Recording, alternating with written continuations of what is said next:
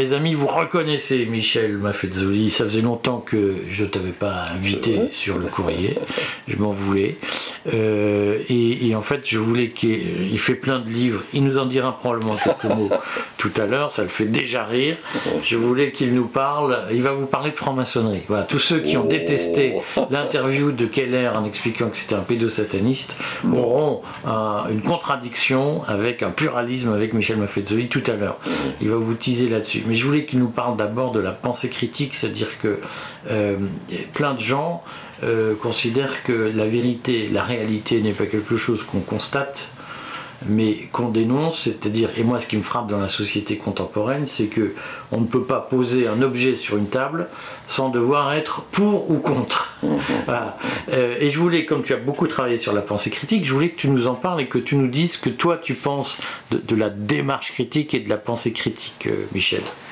Ah, mais c'est difficile parce que dans la, je dirais que dans la tradition juvénile qui fut la mienne, pour dire les choses simplement, euh, tradition, on va dire de d'un marxisme ouvert, hein, puisque quand j'étais jeune, c'était un peu cela, comme beaucoup des gens de ma date, qui inspiraient.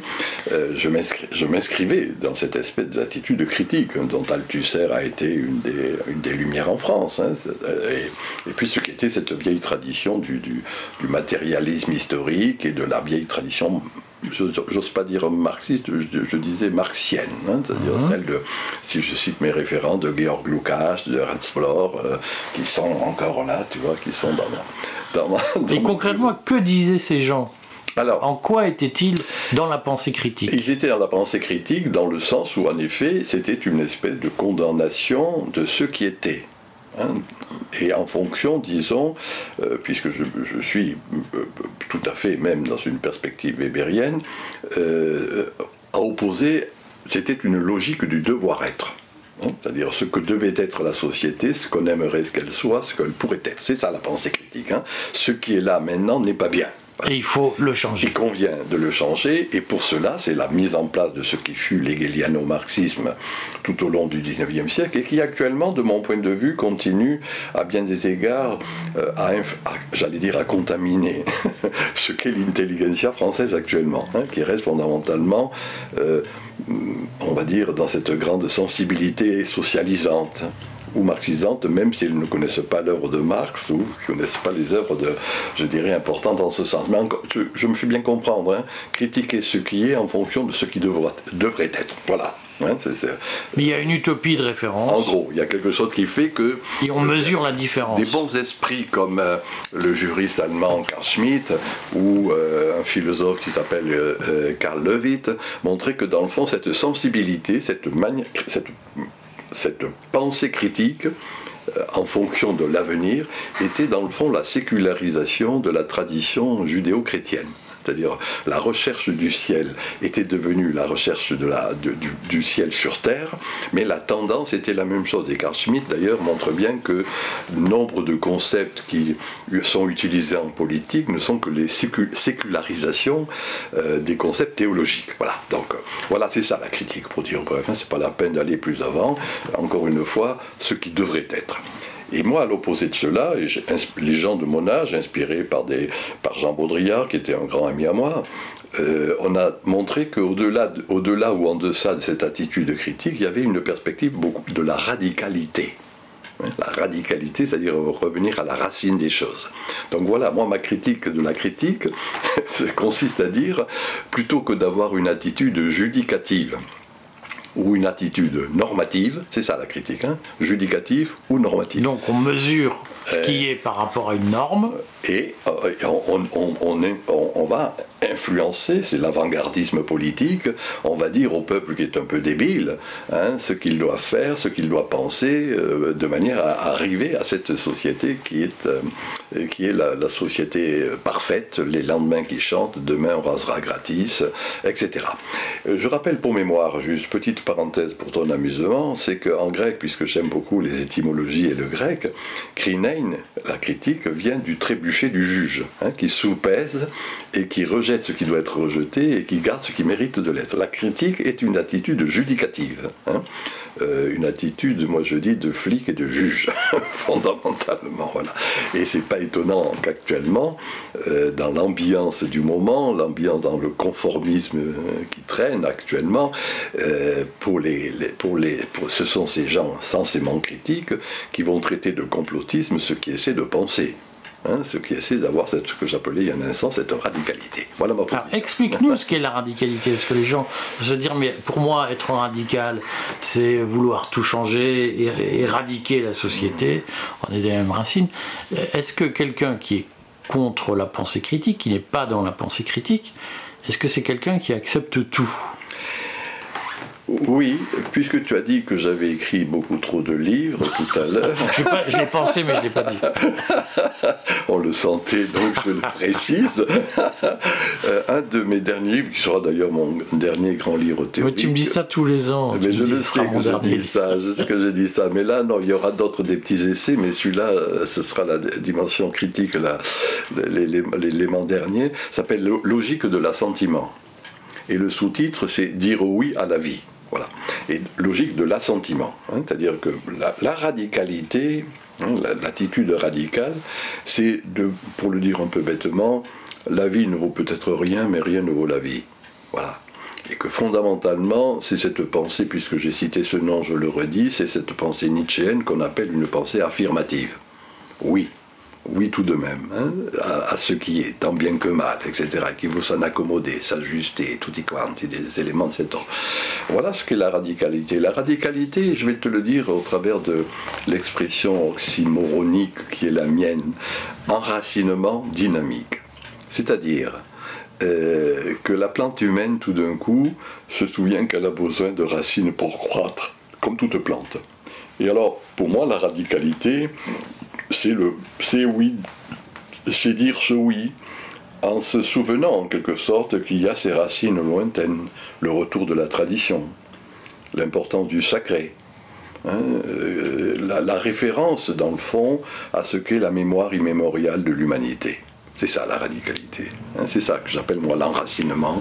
Et que c'est à partir de cet enracinement qu'il y a dynamisme, qu'il y a de la force.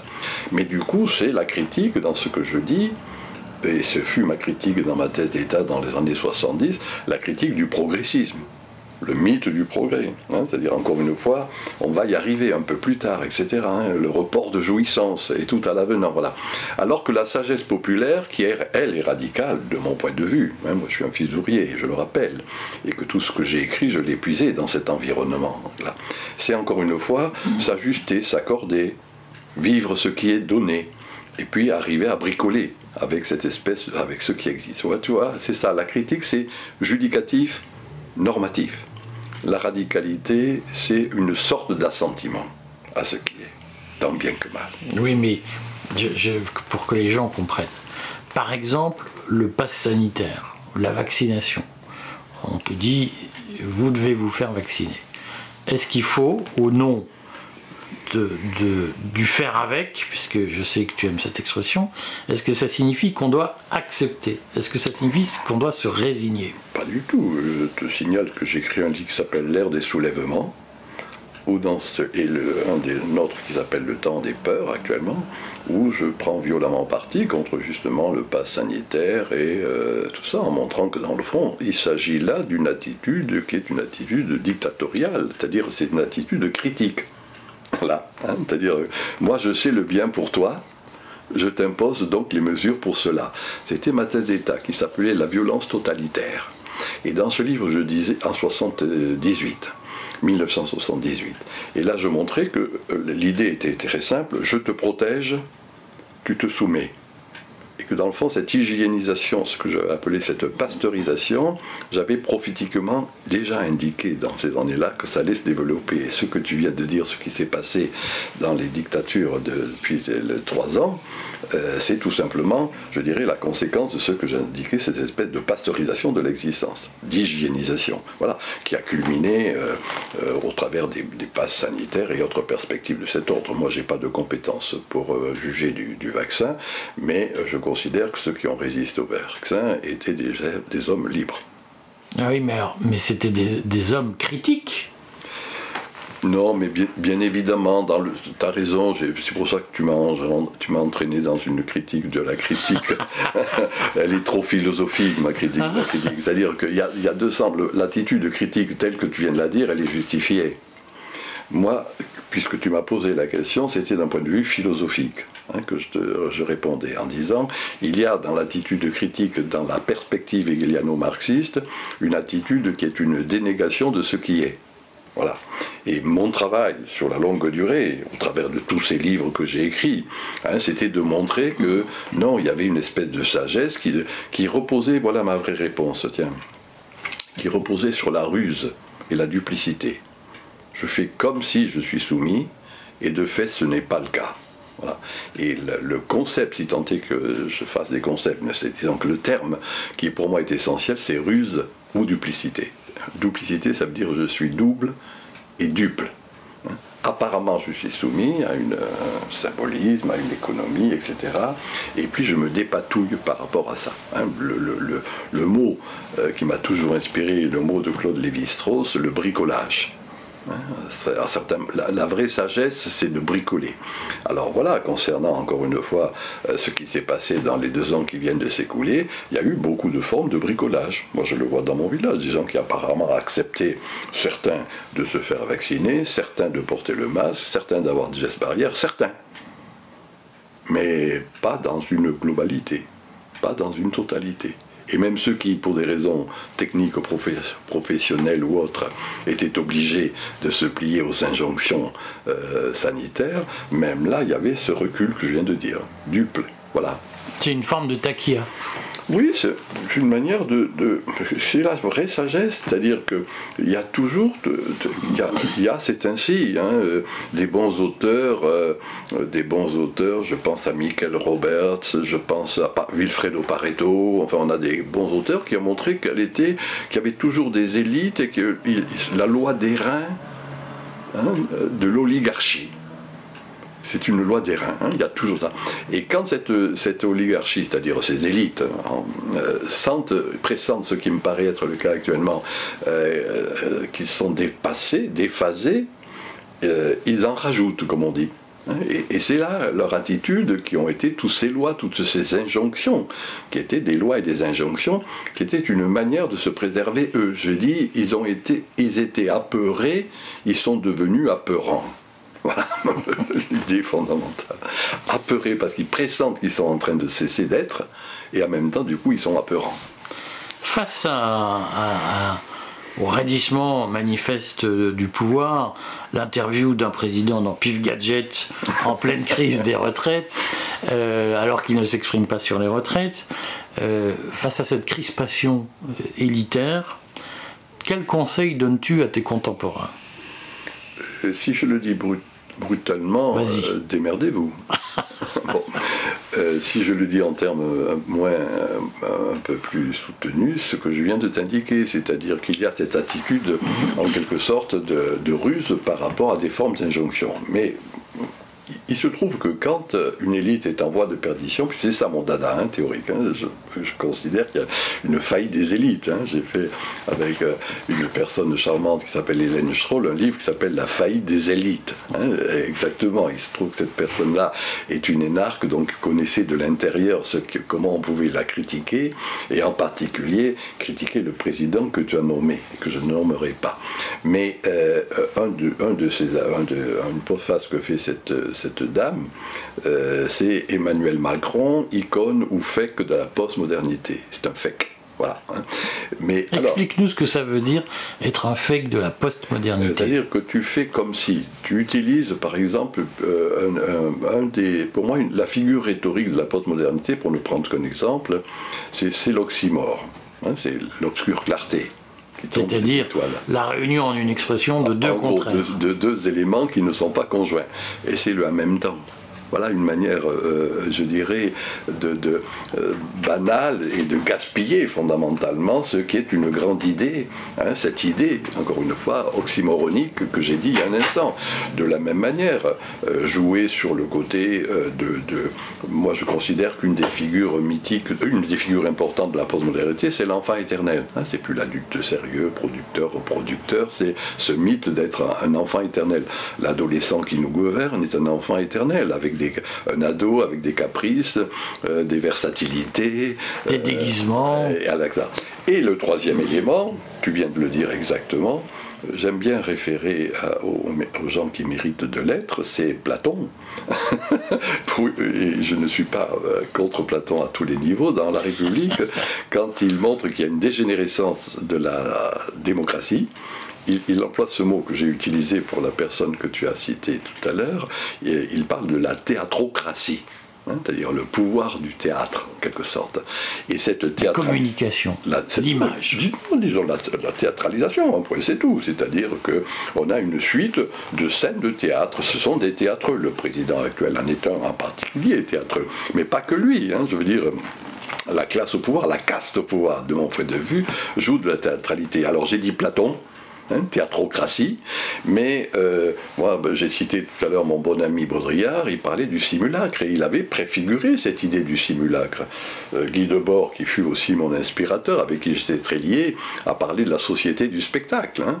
Et entre Platon et les deux que je viens de dire, Pascal, qui n'est pas négligeable, Blaise Pascal, euh, parle du divertissement à certains moments. Voilà, je ne vais pas aller plus avant, mais en gros, nous sommes dans un moment de divertissement généralisé et que euh, cet homme au pouvoir s'inscrit dans ce divertissement. Mais les ministres font de même, je veux dire, hein, et, c'est en ce sens qu'il y a euh, cette espèce de, théatrocratie qui prend la forme paroxystique également dans les charges policières. C'est de la théâtralité aussi, là aussi, etc.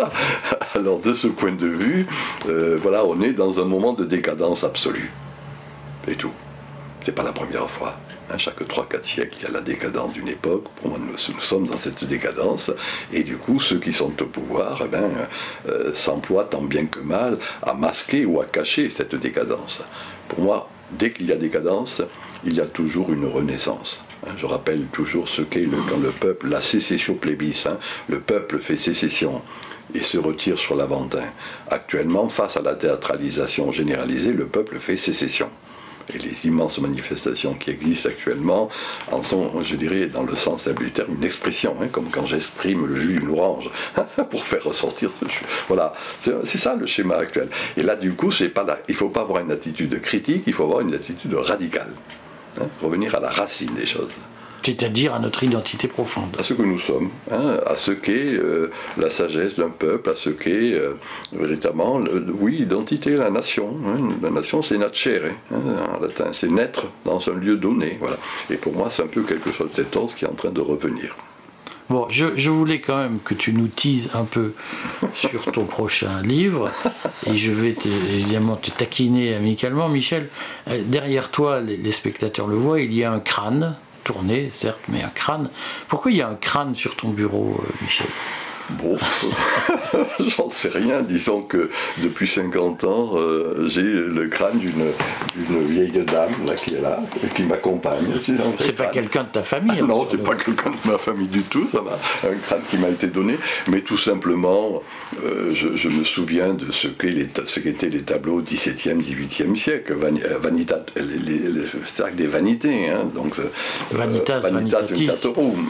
donc, Vanitas. Voilà, et donc savoir que tout est vanité et qu'on vient de penser à cela. Moi, je suis un disciple d'Heidegger, hein, donc euh, je considère que ce qui est important, c'est vers la mort, vers la finitude, et que ce qui s'est passé dans les deux, trois ans qui viennent de s'écouler, c'était une négation de cette finitude, hein, euh, aboutissant au fameux transhumanisme. Hein. on va dépasser le, grand concept hegelien. Boum, dépassement. Hein, dépassement de la maladie, dépassement du dysfonctionnement, voire dépassement de la mort. Voilà. Et c'est euh, moi ce, crâne me rappelle que non, la finitude, il faut savoir la ritualiser, l'homéopathiser. Hein, et que les danses macrabres au Moyen Âge en étaient une expression. Et les, tableaux où il y avait le crâne étaient aussi une expression de souviens-toi. Hein, et que dans le fond, la peur de mourir n'empêche pas de mourir. mais empêche de vivre. Alors que savoir ritualiser, homéopathiser la mort est une manière de bien vivre, de mon point de vue. Et donc, concrètement, je vais quand même t'y amener. tu, sors, tu sors un livre prochainement. Est-ce que tu peux nous parler de ton prochain livre? Quel livre? Un pamphlet. ah oui, oui, je fais un... Mais il va pas sortir prochainement, il va sortir en juin, ou ce n'est pas encore euh, en juin ou, euh, en août, je n'ai pas encore décidé à quel moment il va sortir. Je l'ai remis à l'éditeur il y a trois jours. C'est un pamphlet contre le Grand Orient. Voilà. Je considère que le titre, c'est Les Lumières sont éteintes du Grand Orient. C'est-à-dire que le Grand Orient est devenu. Euh, j'étais membre du Grand Orient pendant 50 ans. Hein, c'est dit, je peux donc le dire. Jusqu'alors, je n'avais pas trop fait état, mais je le dis. Et je considère que c'est devenu un, club un peu socialisant.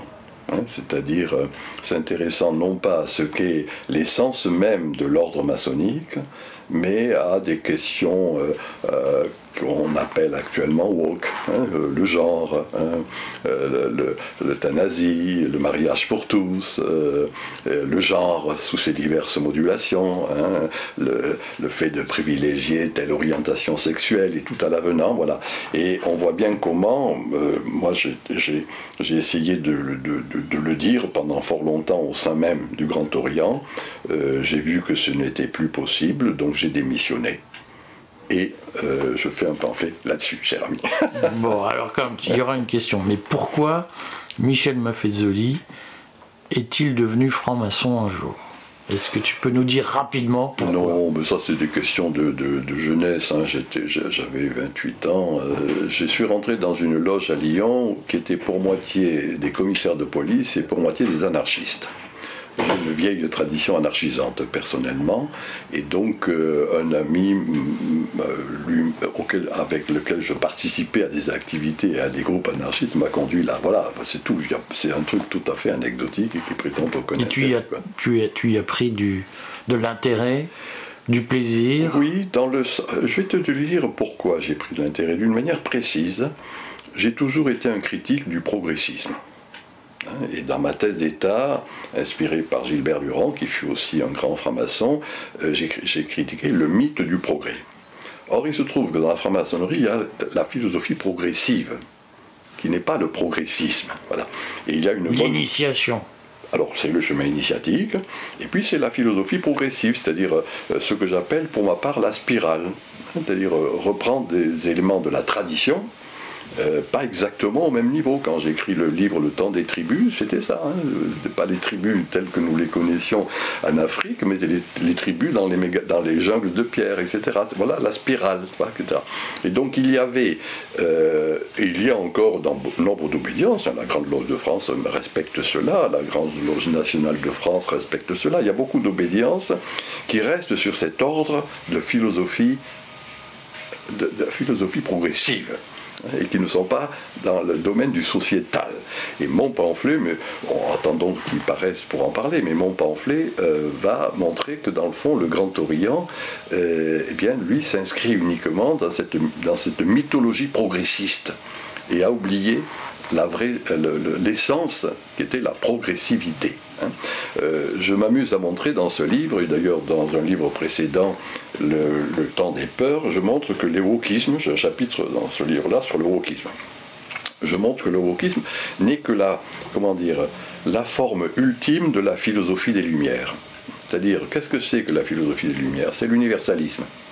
Et là, dans le wokisme, on va universaliser une particularité, hein, couleur de peau, genre, orientation sexuelle, etc. Et que donc on voit bien comment, d'une certaine manière, ce wokisme, c'est la forme finale de la philosophie des Lumières. Je vais me faire critiquer. oui, il y, a, il, y a, quand même une petite euh, contradiction, mais... Non, je dis les lumières sont éteintes, s'éteignent. Elles deviennent clignotantes et elles s'éteignent, c'est tout. Pour moi, c'est, un, euh, c'est fini les lumières, hein, c'est tout, elles sont éteintes à bien des égards. Mais euh, ce qu'est le Grand Orient, puisque tu m'embêtes là-dessus, le Grand Orient reste dans cette grande perspective des lumières, alors que le sont clignotantes moi je considère éteinte, enfin. Alors, le, livre sort quand? Je sais pas, il va sortir mi-juin ou euh, on ne sait pas encore si c'est bon, de l'éditeur sait pas. Et c'est les éditions Très Daniel, euh, s'ils vont le sortir en, en- en juin ou, ou début euh, ou à la mi-août. Voilà, on ne sait pas encore exactement. Bon, ce sera l'occasion de te revoir et de faire Et du oui, sang, parce qu'il y aura, pas- il y aura ce je pense qu'il y aura à ce moment-là pas mal de. C'est un pamphlet, hein, ça vaut ce que ça vaut. hein, c'est un pamphlet d'un vieux mec de mon âge, j'ai j'ai 79 ans, hein, qui d'une certaine manière se comporte comme un adolescent. hein, des mauvaises humeurs qui ressortent comme ça. Bon, ben merci à toi, Michel, et puis à bientôt alors. au revoir, au revoir, au plaisir.